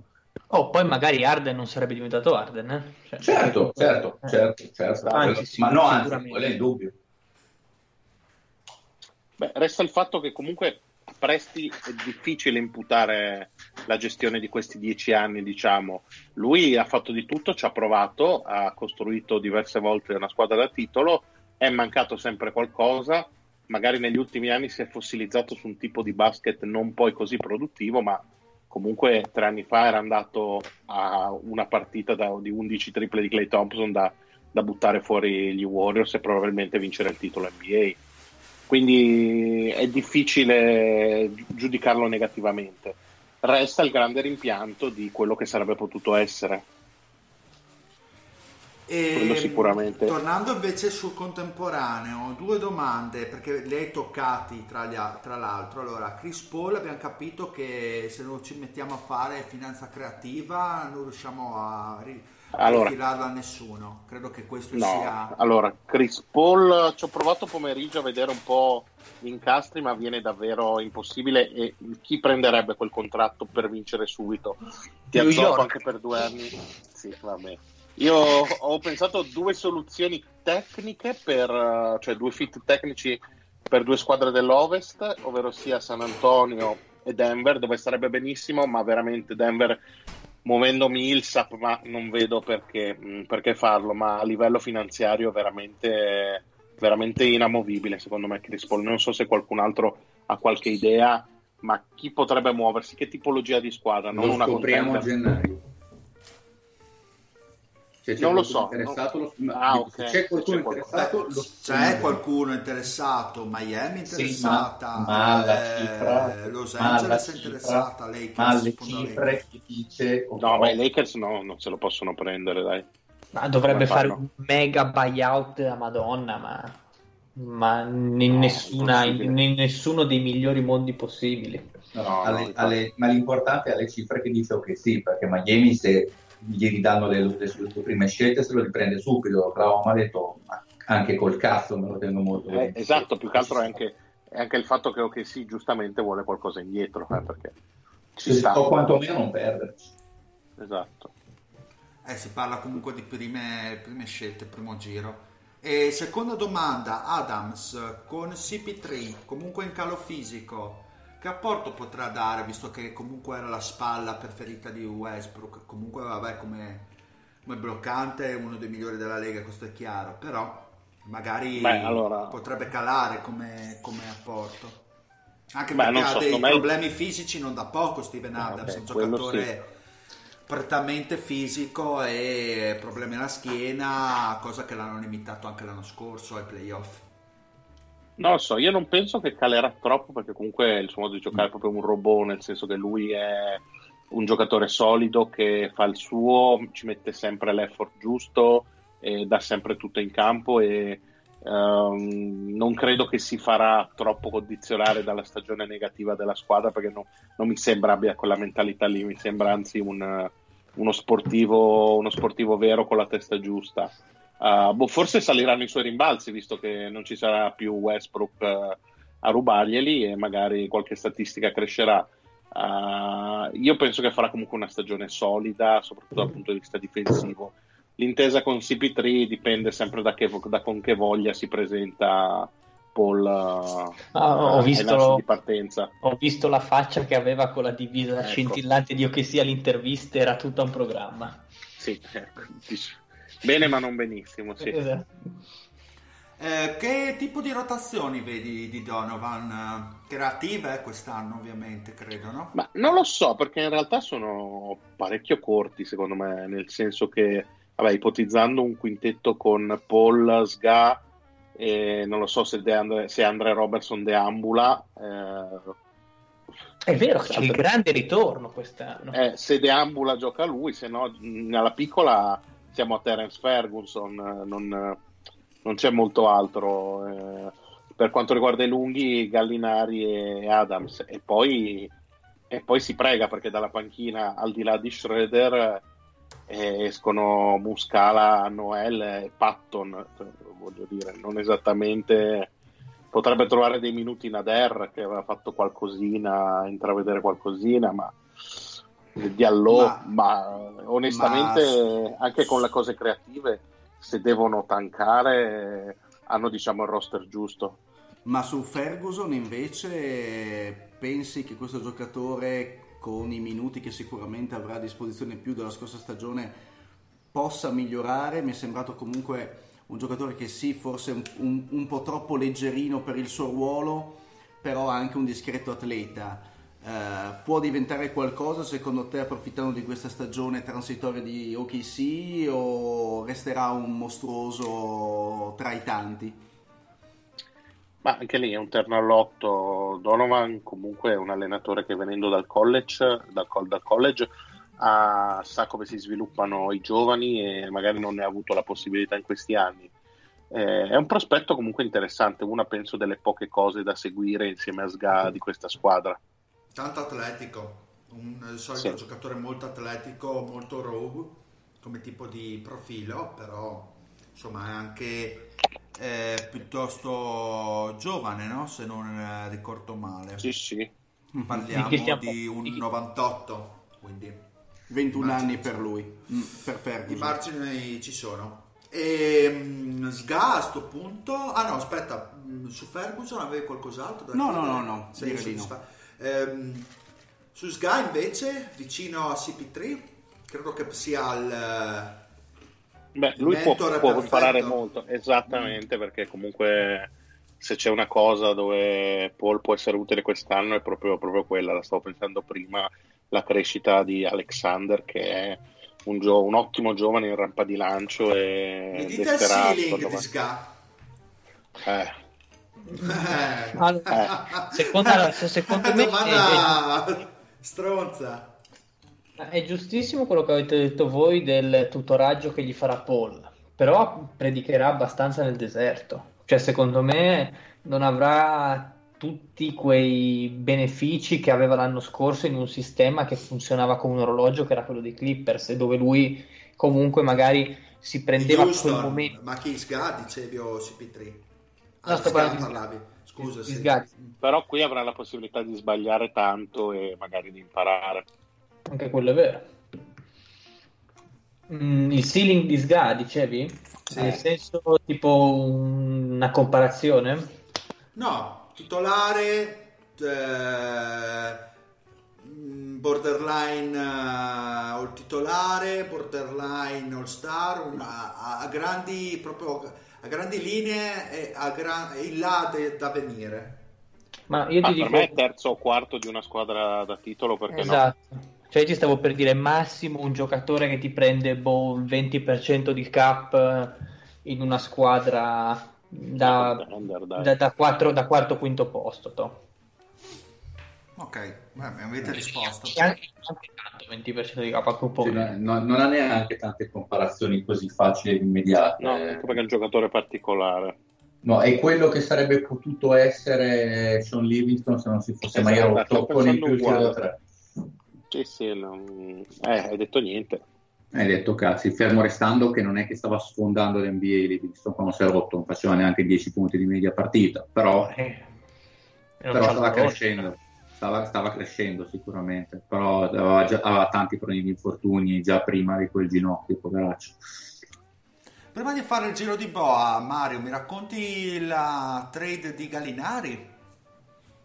Ma allora, secondo me Gallinari eh, con un contratto un attimo più appetibile perché ha 22 milioni poi in scadenza, in scadenza sì. e potrebbe far comodo a tante squadre anche lui. E ho pensato che c'è una squadra in California che è sulla bocca di tutti per una possibile trade da febbraio e che avrebbe bisogno nel ruolo di, di ala di un giocatore pronto subito, con esperienza, punti e che possa togliere magari le castagne dal fuoco a, a, diciamo così, ai compagni uh, martoriati da infortuni ecco, in queste stagioni. Io avevo pensato una cosa tipo uh, un Gallinari e Ferguson per um, D'Angelo Russell.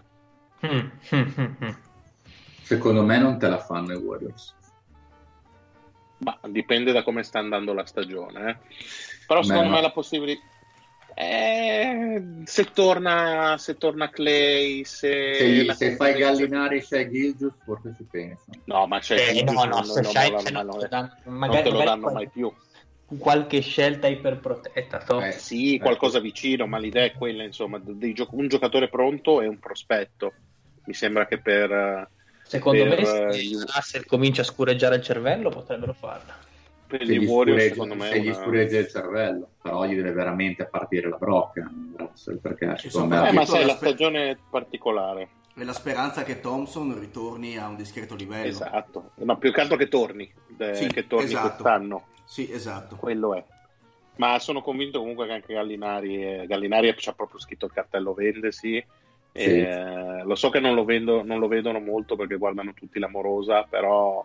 eh, brutta figa. Chi è l'amorosa Sì. di Gallinari, scusate? Eh, Ma come no? Ah, è la Boy? Ma Eleonora Boy. Eh, certo, Eh, certo. che la Boy. No, no, fermi tutti, io qua ero rimasto che era Damn così. right, boy.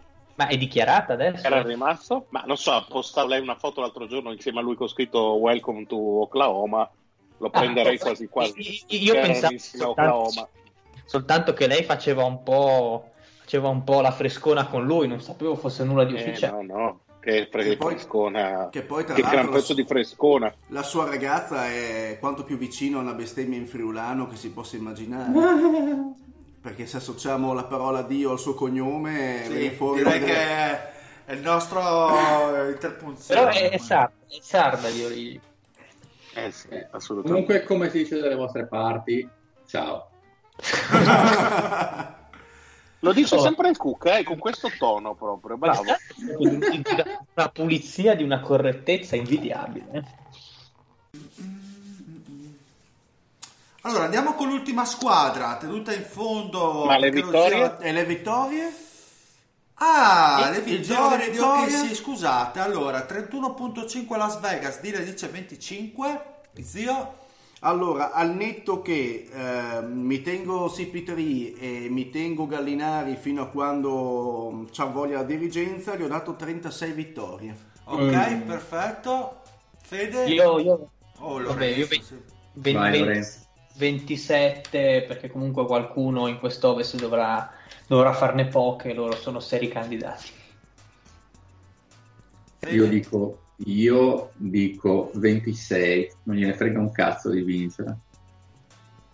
Ok, perfetto. Forse, guarda, Allora, vai, vai. io, io dico 30 solamente per il fatto, forse sono un po' troppe per quello che ho detto, ma confido sul fatto che ci sia parecchia immondizia, soprattutto a est. E anche se veramente loro da, da febbraio in poi potrebbero vincere veramente 4 o 5, però resto fiducioso che la maggior parte delle ultime posizioni saranno occupate dall'altra costa. No, comunque lo zio tra OKC e Utah è andato molto lean, eh? Eh sì, ma sa, qualcosa, piace... sa qualcosa che noi non sappiamo. Eh ragazzi, avete mo- avrete modo di deridermi a fine stagione. Ok, che eh, da- abbiamo imparato una cosa dall'ultima lottery, ovvero che conviene farne vincerne qualcuna in più che perderne qualcuna in più. No, no, vabbè, a livello di percentuali conviene sempre perderne il più possibile. Vero che se ne vinci una, un- qualcuna in più non è tutto questo dramma come gli anni scorsi, ecco. Allora, visto che lo zio sa tutto, no? Andiamo su Minnesota invece. Allora, No, ma eh, poi invece l'ignoranza è più totale, quindi posso anche esclu- to- togliermi fuori da questa chiamata. allora, Minnesota alla fine sono gli stessi dell'anno scorso, zio. no, Cioè, sono peggio.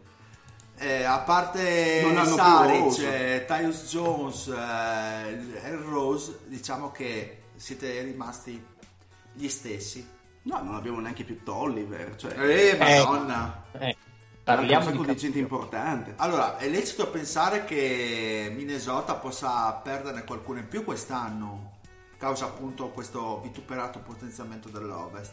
C'è qualche elemento che ci può far ben sperare per un miglioramento piuttosto che un peggioramento?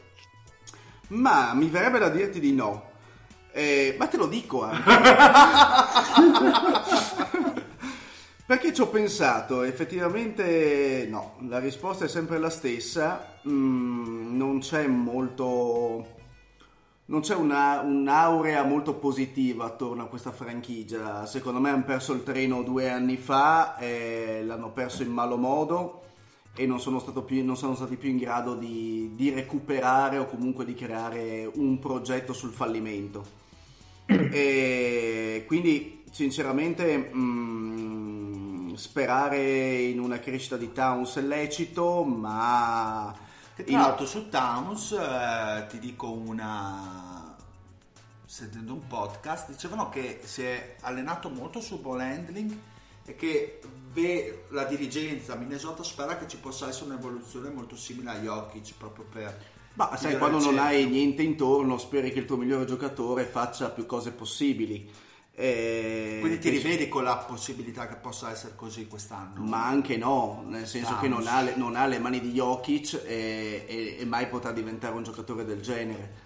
E sicuramente che possa smistare, a parte che aveva già dimostrato il primo anno di avere delle mani abbastanza educate da poter fare dei passaggi interessanti, quello che gli manca è eh, la capacità di restare sempre concentrato sul gioco. Quindi per cui, dici tu. Esatto, eh, e quindi la capacità di trovare l'uomo smarcato che c'è, ovviamente perché tutti raddoppiano su di lui, e, e lo smettere di incaponirsi sulle soluzioni personali. Quindi finché questo non avverrà può, anche, può fare tutti gli allenamenti che vuole, che insomma penso che più di lì non possa andare. E poi per il resto non c'è molto altro margine, nel senso che abbiamo un TIG finalmente in scadenza e abbiamo ancora il contrattone di Yang da, da, portarci dietro per ancora un paio di anni. Abbiamo il contrattone di Wiggins che non voglio neanche nominare. Quindi sinceramente che questa squadra possa eh, migliorare assolutamente no eh, che possa andare in fondo assolutamente no quindi resterà nella melma in cui ci ha abituati negli ultimi anni senza grandi picchi di illusioni, di soddisfazione. Quindi non c'è nessun diciamo, elemento di incoraggiamento a parte Towns? No, guarda, io penso che l'unico, l'unico, l'unico obiettivo che possa avere la franchigia è migliorare il fondamentale in cui sono carenti da anni, cioè la difesa, creare una, una squadra che sappia stare in campo e che anche se non è in grado di determinare con i suoi uomini una vittoria dal punto di vista del segno più io di loro, quantomeno possa contenere gli avversari, cosa che è mancata negli ultimi anni. Solo che sinceramente non so se ci sono tutti i tasselli necessari per farlo, cioè abbiamo un allenatore che, è, eh, che non ha mai dimostrato o che non è ancora dimostrato le sue capacità che Saunders Junior perché lo scorso anno ha fatto 17-25 da quando si è seduto alla, sulla panchina da head coach. E, insomma, non, la squadra se l'è ritrovata così com'era, ma non ha dimostrato di saperla eh, così amministrare tatticamente come molti si aspettavano. E... Ma secondo te è un problema di Sounders o un problema di questo buco dirigenziale della cazzata di Thibodeau perché poi comunque Saunders eh, è riuscito a amicarsi anche dei giocatori. Sembra che sia quasi un player coach. Tanti lo vedevano come una conferma boh, per Minnesota, questi motivi Minnesota qua. ha dimostrato che in questo momento Thibodeau è alla frutta della sua carriera. E non era il, giocat- il allenatore forse giusto per un progetto del genere Sounders però non, non sappiamo se lo sia. Eh, hanno cambiato l'assetto dirigenziale e c'è sempre Leiden comunque come general manager, quindi comunque un, un uomo che in teoria dovrebbe sapere come muoversi, però eh, questo sta di fatto, la realtà è che la squadra è rimasta esattamente la stessa. Quindi... Ma quindi zio, il quintetto titolare così a bruciapelo? Cioè allora, Calver lo dire... mettiamo in...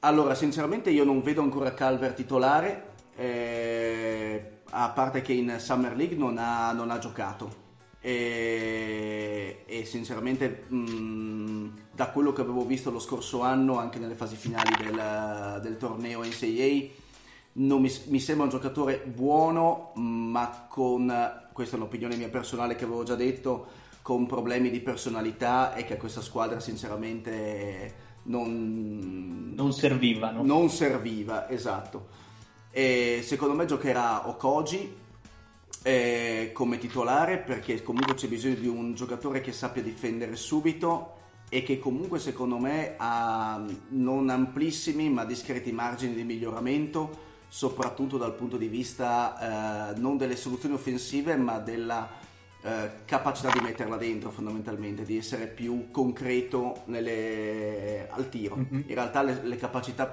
per crearsi il tiro ce le ha. E, e poi abbiamo, ovviamente abbiamo Wiggins eh, che secondo me Aspetta, rende più... Quindi, quindi Tig non lo vedi in campo? No, no, Tig cioè, titolare ah, ovviamente, sì. Ah, Tig eh, Esatto, e Wiggins che in teoria è partito nella sua carriera dalla piccola ma eh, io l'ho visto in questi anni più efficiente, leggermente più efficiente come, come guardia, vedremo co- cosa farà.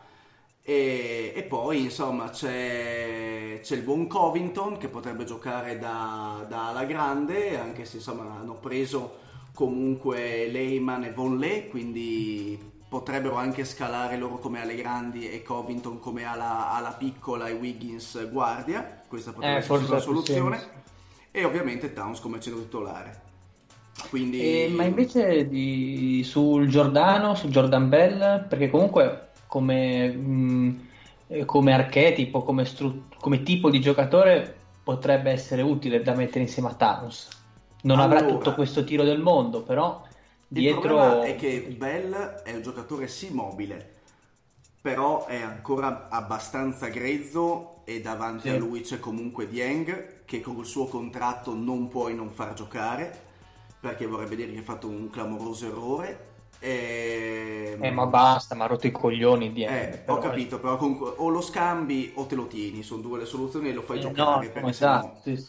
e, e, poi come alla grande invece comunque c'hai eh, Bonlé, c'hai Leyman, quindi secondo me eh, per, per, um, per lui non è che ci sia per Jordan Bell potrebbe esserci spazio, ma non tantissimo. Secondo me non è proprio, ne, proprio nella situazione adatta per, poter, per potersi sviluppare. Per, comunque io ti dico, io l'avevo un po' monitorato per, mm, per fantamotivi mm. e leggevo che molti blogger, per esempio, non se lo aspettano titolarissimo nelle, nella prima mesata, nei primi mesi, così però credono che possa scavalcare sì, le gerarchie già da gennaio. Ma guarda, sì. che possa prendere il posto di Dieng ci sta tutto, però io la prenderei con molta molta calma, cioè eh, non, non, sull'immediato perché comunque eh, ha dimostrato di avere comunque dei, dei, dei limiti tecnici non indifferenti. Eh, voglia ne ha, ma è una squadra che giocatori con voglia ne ha diversi ma con tecnica ne ha veramente molto poche. Ma tornando sul discorso Calver, eh, ovviamente Minnesota è salita per prendersi Garland, che era tra i nomi proprio più papabili, poi Cleveland ha ragionato, gliel'ha fottuta, ha ragionato bene, eh, quindi Minnesota ha ragionato, ok, non c'è Garland, De Andre Hunter è scelto prima, loro pensavano che potesse essere scelto alla sesta e che Calvert potesse essere tra i primi cinque, quindi sono andati su Calvert perché loro pensavano che potesse essere un giocatore di prime cinque scelte, tra le prime cinque scelte. Come aggiudichi tu Calvert a questo punto? Eh, Calvert, ripeto, la Summer League non è stata un campo di prova perché non l'ha, non l'ha fatta è giocatore che sicuramente ha fisico, ha fisico da vendere per il ruolo che, che ricopre, quindi quello di guardia, che può, forse può giocare anche alla piccola tratti, ma principalmente guardia.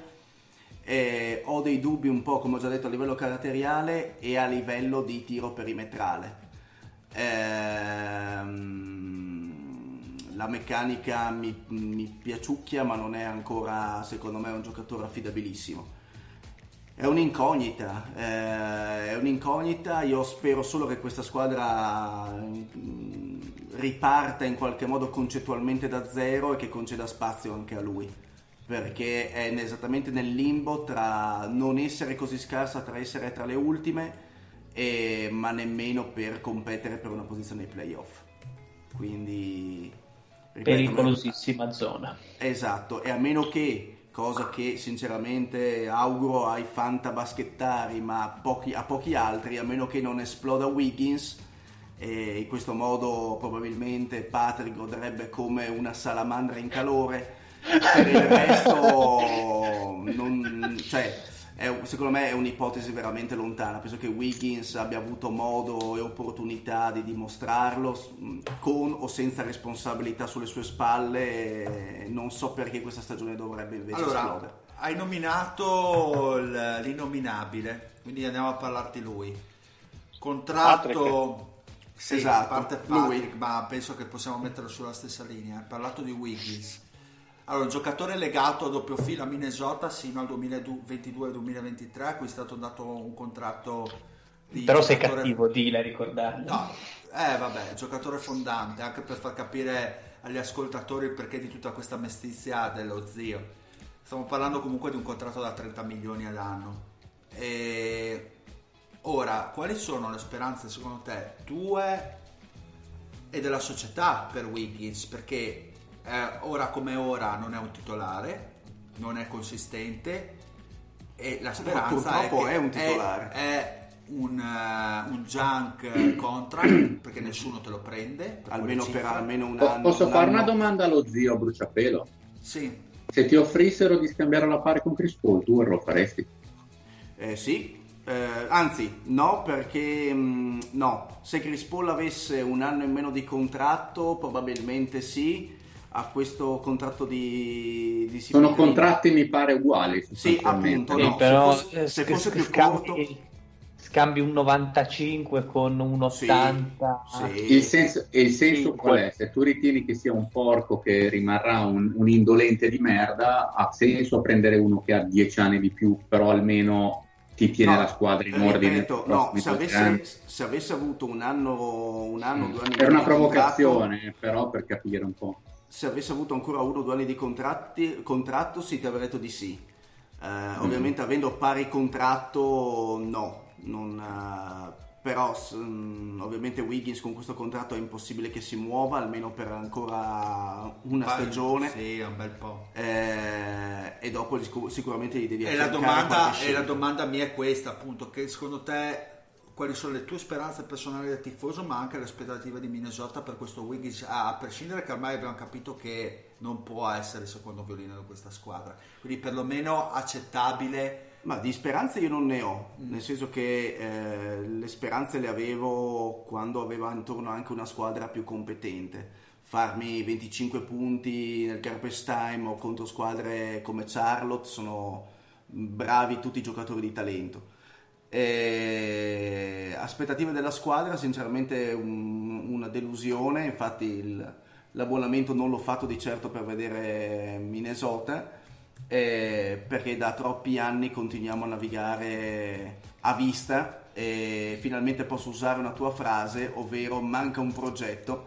E non accumuliamo scelte, non accumuliamo giovani di spessore e, e non cediamo gli asset che abbiamo mm, o quelli che potremmo definire come asset e quindi siamo lì anche a livello di front office in un limbo da cui sembra difficile Quindi muoversi. secondo te anche la società più di tanto su Wiggins eh, ormai non ha speranza, Ah, almeno Wiggins l'ha firmato forse come dicevi tu all'inizio della puntata per, ehm, una scommessa. per Murray, no? cioè eh, Sì. firmi sul potenziale. Sì. Eh, per- però è ovvio che tu un giocatore lo conosci, sai anche, eh, ripeto, la tecnica la migliori, eh, la psicologia di un giocatore è molto più difficile Che tra migliorare. l'altro vi dico questa cosa qua che mi è stata molto interessante, ho letto che eh, Wiggins è, è indolente come giocatore, avete detto bene, ma è anche nella sua carriera che ha avuto, lui eh, non ha mai brillato particolarmente e si è sempre peccato il massimo del pacchetto di riconoscimento perché sin da giovane grandissimo talento in quel del Canada pompatissimo a Kansas una stagione con eh, tanti bassi comunque prima scelta assoluta presa, da, presa poi alla fine eh, da Minnesota e ha giocato in maniera discontinua in questi anni e Minnesota comunque ha voluto scommettere su di lui sul max. Quindi anche tutta questa diciamo sua psicologia di poco competitivo è anche forse dovuta a questa sua carriera dove ha ricevuto troppo per eh, il suo impegno potrebbe, potrebbe anche essere. Eh, quello che non però- ha mai avuto una sfida vera e propria No, a dire il vero, se, se Minneso- Minnesota è una sfida continua e quindi eh, essere lì, eh, essere a Minnesota vuol dire avere l'opportunità di poterti sempre mettere in competizione per poter puntare a qualcosa in più. Eh, anche perché di fronte, cioè anzi, insieme non è che c'hai quattro scappati di casa perché hai uno dei centri migliori della Lega, eh, hai, avuto, hai l'opportunità di giocare comunque con giocatori di esperienza o hai avuto l'opportunità di farlo. E da, da Tig a Butler e, e, non, e non hai saputo sfruttare l'occasione, anzi e le statistiche sono numeri e le statistiche sono impietose nei suoi confronti, dal net rating alle statistiche personali sono in calo degli ultimi due stagioni. è peggiore l'anno scorso. E, e, quindi sinceramente non so che cosa possa trasformare il giocatore. Quindi voi cosa pensate poco. ragazzi di Wiggins? Dopo andiamo avanti con l'ultima domanda su Minnesota. Ma io gli darei fuoco si è dimostrato di avere un carattere veramente solido ormai e penso non che 2, 3, 4 indizi a una certa mi sembra facciano abbastanza una prova. Mi ritengo molto difficile che possa riprendersi. O meglio a essere un giocatore di alto livello.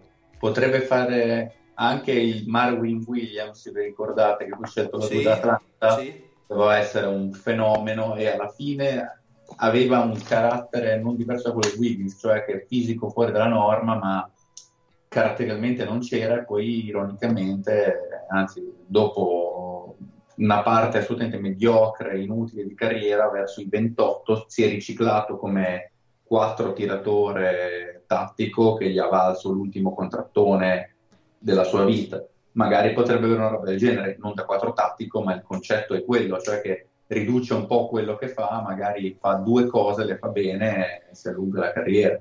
Però ad ora è un giocatore che empty calories, come dice spesso Zach Lowe, cioè ti fa 20 punti, ma sono 20 punti che non spostano assolutamente nulla, se lo togli dalla squadra non cambia niente. Condivido. Andiamo con, andiamo con l'ultima domanda e poi giro di poa, ragazzi, su Minnesota. Towns, ciclo Towns, si sta trasformando in maniera pessima nel ciclo Love? Ma eh, ho la sensazione che duri, duri, mh, mm, durerà di più Wiggins a Minnesota di quanto possa durare Towns a Minnesota. Ui. E... Eh, no, nel senso che Towns comunque... Fino al 24 è vostro, fino al 2024. Sì, sì, sì, con un contratto che però, insomma, per il giocatore che è, eh, potrebbe essere anche discretamente appetibile, eh, mettendoci insieme qualcos'altro. E anche per Towns però vale lo stesso discorso eh, di, di, Wiggins in parte, nel senso eh, io ho sempre il termine di paragone anche se per giocatori diversi Davis è un giocatore coi controcoglioni, cioè un giocatore che sa dove voleva andare, sapeva dove voleva andare, sapeva cosa fare per arrivarci e ha fatto nei limiti fisici quello che poteva per diventare un giocatore migliore. Towns continua a essere un giocatore che secondo me in potenza, cioè già adesso è un giocatore da doppia doppia, in potenza potrebbe essere ancora di più, ma secondo me è, è ancora troppo bambino per l'esperienza che ha in NBA. Eh, non, non, è in grado ancora di essere leader di una squadra che forse ha proprio bisogno di quello. Eh, lo dico già da, l'ho detto anche lo scorso anno, più o meno testuali parole e le ripeto anche per quest'anno, spero di sbagliarmi, ma anche se dovessi sbagliarmi le sorti della franchigia comunque non migliorerebbero. Giro di boa ragazzi, allora, eh, Las Vegas 35 io dico 34. Zio, allora, io mi accodo. Io 34 una di, anch'io. Una di meno, io 33. Anch'io 33. No, per me 34 è la cifra giusta. E comunque al di là dei dubbi sulla leadership di Towns, che giustamente diceva lo zio, secondo me statisticamente l'anno prossimo sarà bestiale. Cioè se facesse 26 e 12 di media non mi stupirebbe. E comunque ah. rimane un giocatore dello skill set incredibile perché è giocatore di quel tipo che puoi tenere il 40% da tre punti, unicum assoluto per certi versi per quello ho detto che è molto più mm. appetibile a livello di mercato eh, e che insomma nonostante un contratto impegnativo possa comunque ingolosire mm. qualcuno. Ma eh, secondo me ha ancora un po' di tempo di margine Minnesota. Sì. Non è facile però. Cioè, sono da quest'anno sono 5 anni pieni, le cose si possono rompere nel 2022, quindi 3 anni, hai ancora 2 anni per riuscire a trovare una quadra. Ma- Tighe in scadenza, non hai grandissimi margini perché comunque parliamo di 100 milioni garantiti anche per il prossimo Sì, anno. esatto. Eh, fare questi qua veramente se riescono per cause incredibili a smazzare il Wiggins perché quest'anno riesce a essere per le altre squadre un titolare decente da dire magari Minnesota ci allega qualcosa questi si lo se riescono a fare sta magata parliamo di tutt'altra cosa e lo zio che dorme già abitualmente benissimo potrebbe dormire praticamente sonni paradisiaci con la speranza di avere qualcosa Pensando a. Minnesota e alla figa sempre. beh questo è chiaro Bella ragazzi. figa. Bene, bene, bene, bene, molto bene, abbiamo detto tutto per questa puntata, eh, prossima puntata South eh, West Division, quindi parleremo di altre ficcantissime squadre come sempre, quindi abbiamo materiale ancora dell'Ovest da sviscerare, abbiamo gli Houston del Fede, insomma quindi molto bene, il maroccano chissà se verrà a presentare i suoi Pelicans, Dallas, Spurs insomma Memphis, insomma ne abbiamo da parlare. Quindi ciao zio, Buonasera a tutti, soprattutto agli indolenti. ciao Fede, Bella ragazzi, alla prossima. ciao Lorenzo Buonanotte a tutti, non ho nulla da aggiungere. e ultimo ma non ultimo nella vita, visto che lo desiderava ardentemente il Mario. Una buona serata a tutti, tranne che a Wiggins. eh, Spero che si, che si faccia del male da solo per il bene dello zio. Grazie Mario, ti stimo. Povero Wiggins. Bene, un saluto anche dal Dile e alla prossima. from the treetops of this world. A balance, feeling free. I'm a part of this place of birth. And I know but at last I can finally breathe.